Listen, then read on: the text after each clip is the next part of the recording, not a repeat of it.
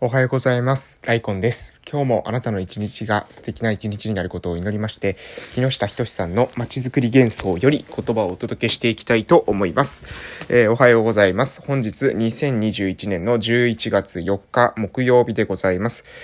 私はですね、今、鹿児島県に来ております。鹿児島県に来ておりますが、普段鹿児島県ってあるんですけれども、奄美大島じゃなくてですね、鹿児島市内の方に、来ていて、で今ですね、ホテルの中から今収録をしているというような状況です。と言いますのが、今日ですね、子育て支援員の研修があるんですね。子育て支援員ですねの研修。今日は、ファミリーサポートセンター事業に関するですね、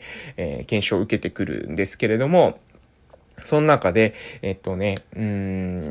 ですね、今までね、10月に関しては、ズームで受けてたんです。9月、10月の分は、まん延防止策が、コロナで出てましたので、そのですね、感染予防という観点からオンライン開催になったんですけれども、11月からは現地開催ということになりまして、現在ですね、鹿児島にやってきて、で、コロナ対策をした上でですね、現地でこれから子育て支援員の研修を実施するというような感じでございます。そんな感じで、久しぶりにですね、鹿児島に来たわけなんですけども、昨日はですね、ちょうど、自分の弟とですね、会って、で、食事をですね、しました。夕食をとったんですけれども、私の弟はですね、今ね、ボディービルとか、なんか、パワーリフティングっていうんですかね。なんかそういった競技者を今、目指しているところで、で、なんかちょうど、もう、昨日聞いた話はですね、いろいろと私が知らない世界の話がいっぱい出てね、楽しかったですね。フィジークっていうね、なんか皆さん知ってますかね。なんかボディービルとフィジークっていうのはなんか別みたいですけどね。フィジークはなんかこう、海になんか似合う男っていうテーマでサーフ文化から出てきた、なんかボディビルみたいなって言ったら怒られるのかもしれないですけど、パッと見はボディビルなんですけども、なんかポーズが、いろいろ違うということで、フィジークとか、あとボディービルとか、あとパワーリフティングっていう、まあ、なんかね、その身体をですね、使った競技っていうんですかね、そういうのに、興味があるということでね、今それを絶賛夢を、追いかけているというような状況なんですけども、話聞いてるとですね、私の弟ね、非常にね、やっぱストイックなんですよね。私はね、多分あそこまでね、根詰めてですね、トレーニングするとかっていうことできないなと思うんですけれども、彼はね、非常に、もう減量とかに関してもね、本当に自分が決めたことをですね、貫くっていうことに関してはですね、もう本当に我が、一族の中でもですね、ダントツで、優れてるんじゃないかなというふうに思っております。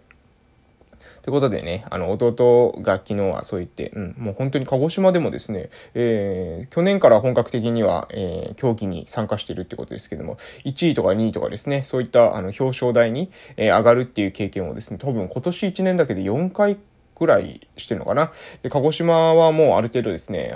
勝てるようになってきているので、まあ来年で1位になれるように固めてですね、さらに高みへ挑戦したいみたいなことをですね、言ってて、非常に話聞いてですね、すごいなと、びっくりしたなというふうに、そういうふうに弟がね、思ってるってこと自体もね、なかなか話す機会なかったので、昨日話して非常に良かったなというふうに思いました。そして昨日話したのはその次男なんですけども、私、その下にですね、さらに三男もいまして、三男は昨日はですね、病院の夜勤があって、今介護の仕事してるんですけれども、その夜勤があったということで、昨日は会えなかったので、またね、機会があったら、会えたらいいなというふうに思うわけでございます。はい、ということで、そんな感じでですね、ぼちぼち私の方も、日々活動しておりますので、弟たちもですね、活動頑張っているということで、島の子供たちとですね、またちょっとぜひ、その職業、そういった珍しい、仕事ですよね。珍しい仕事をしているので、そういった仕事っていうのを、島の子供たちと交流して、こんな仕事があるってことをね、紹介、してくれないかっていうことを話したら、それもですね、非常に乗り気で助かったんですけれども、そういった風に、どんどんですね、私たちの村に向けて、外でですね、私の弟も含め、頑張ってる、人たちのエネルギーがですね、島に還流できるような仕組みを作るっていうのに、私はね、注力していこうかなというふうに思っているわけでございます。ということで、昨日、いろいろとですね、食事をもしながら、自分の気持ちとしてもですね、改めて頑張らないといけないなと思いましたので、今後、この後ですね、ファミリーサポートセンター事業ですね、子育て支援員の研修の方に行っていきたいと思います。はい、それでは、本日の小テーマは、よそ者との付き合い方の前に理解すべき地域経済循環構造ということです。地域経済循環構造についての話を今日はさせていただきたいと思います。ちょっとですね、ある程度の場所、細かい部分に関しては少し飛ばしてですね、ぜひ読みたい方ですね、本当の地域経済循環、これしっかりとね、抑えてないと地域活性化していくってこともかなり難しいですので、そこが、それどういうことっていうふうにまだ理解できてない方はですね、ぜひ書籍取ってですね、この図もありまして説明されてますので、それ見ていただいた方がいいかなと思うんですけども、私の方ではその中から一部をですね、抜粋してお伝えさせていただきます。地域の発展は地域の外の資本による体内投資を必要とするタイミングもありますが、徐々に地元資本による置き換えが必要になります。生産も同様で、もともとは地元に必要なもので作れないものは、外部から輸入するのが必要なわけですが、それも輸入置換によって内製化することで富が地元で回り、さらに競争力が増やせば、他の地域に輸出して稼ぐことが可能になります。外の資本で稼がれてしまうと、いくら地域にたくさんの人が来たとしても、地元の人は豊かになりません。観光地で言えば、ハワイでは地元の人たちは観光産業の理念などの仕事ばかりの一方で、不動産は高騰し、ホームレスの問題など、社会格差を抱えています。近年の沖縄も東京資本や外資による開発が進み、観光産業は成長する一方で、県民平均所得はあまり改善しません。雇用創出は大切ですが、いつまでも低賃金労働であれば出口はないのです。はい、以上でございます。地域の発展は地域の外の資本による体内投資を必要とするタイミングもありますが、徐々に地元資本による置き換えが必要であるというような内容でございます。これは要するに、株式会社の構造というものをしっかりとですね、理解していればわかる構造でございますね。どういうことかというと、地元でですね、例えば、コンビニができた、チェーンストアのですね、チェーンのコンビニができたと、したときに、そのコンビニでですね、雇用生まれますよね。2、3人、雇用するかもしれません。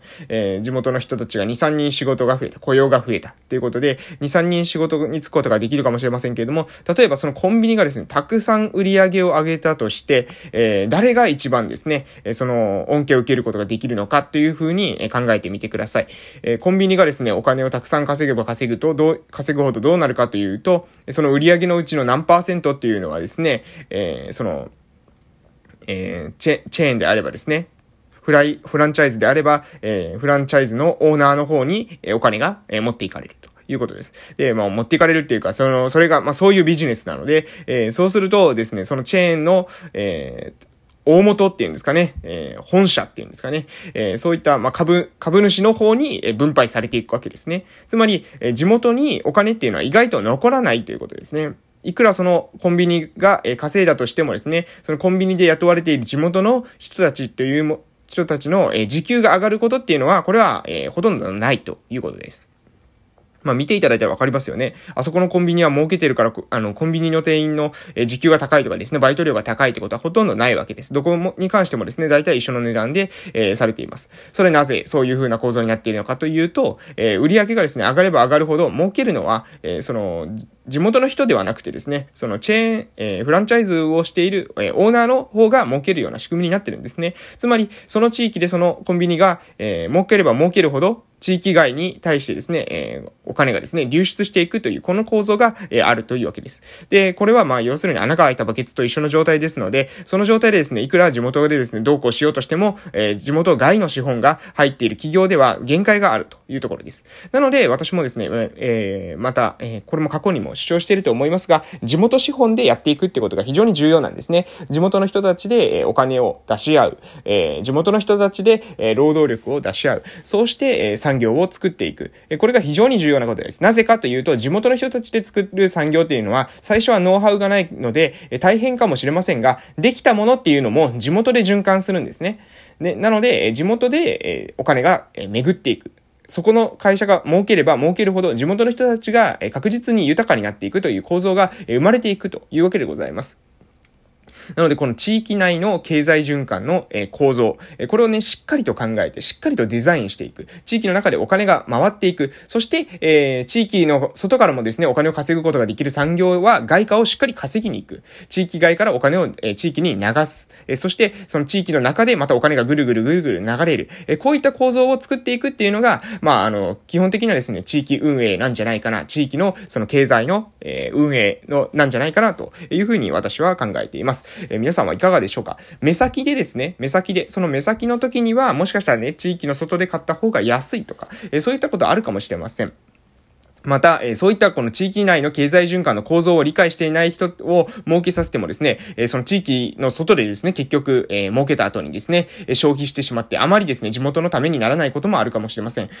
なので、どこを儲けさせるのか、どこを稼がせると地域のためになるのかっていうことはね、消費者もですね、しっかりと意識していかないと、地域っていうのは徐々に衰退していくんじゃないかなと思います。地元に密着している企業、地元にですね、貢献してくれる企業、これをね、見定めてしっかりとですねお金をその地域に使うことが、短期的にはねもしかしたらそこの商品高いこともあるかもしれませんけれども、長期的に、そこがですね税金を納めてくれたり、その地域を豊かにするですね事業を手掛けてくれるのであれば、地域のためになるものに、なるんじゃないかなと私は思っています。ということで今日はこの辺で終わらせていただきます。これから今日というあなたの人生の貴重な一日が始まります。素敵な一日をお過ごしください。それでは私も子育て支援研修の方に行ってきます。それではいってらっしゃい。